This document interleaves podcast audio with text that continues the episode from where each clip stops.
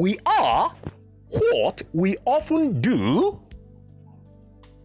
and not who we often say we are. And that is the thought for today from the quintessential polymath Oladele Olunike.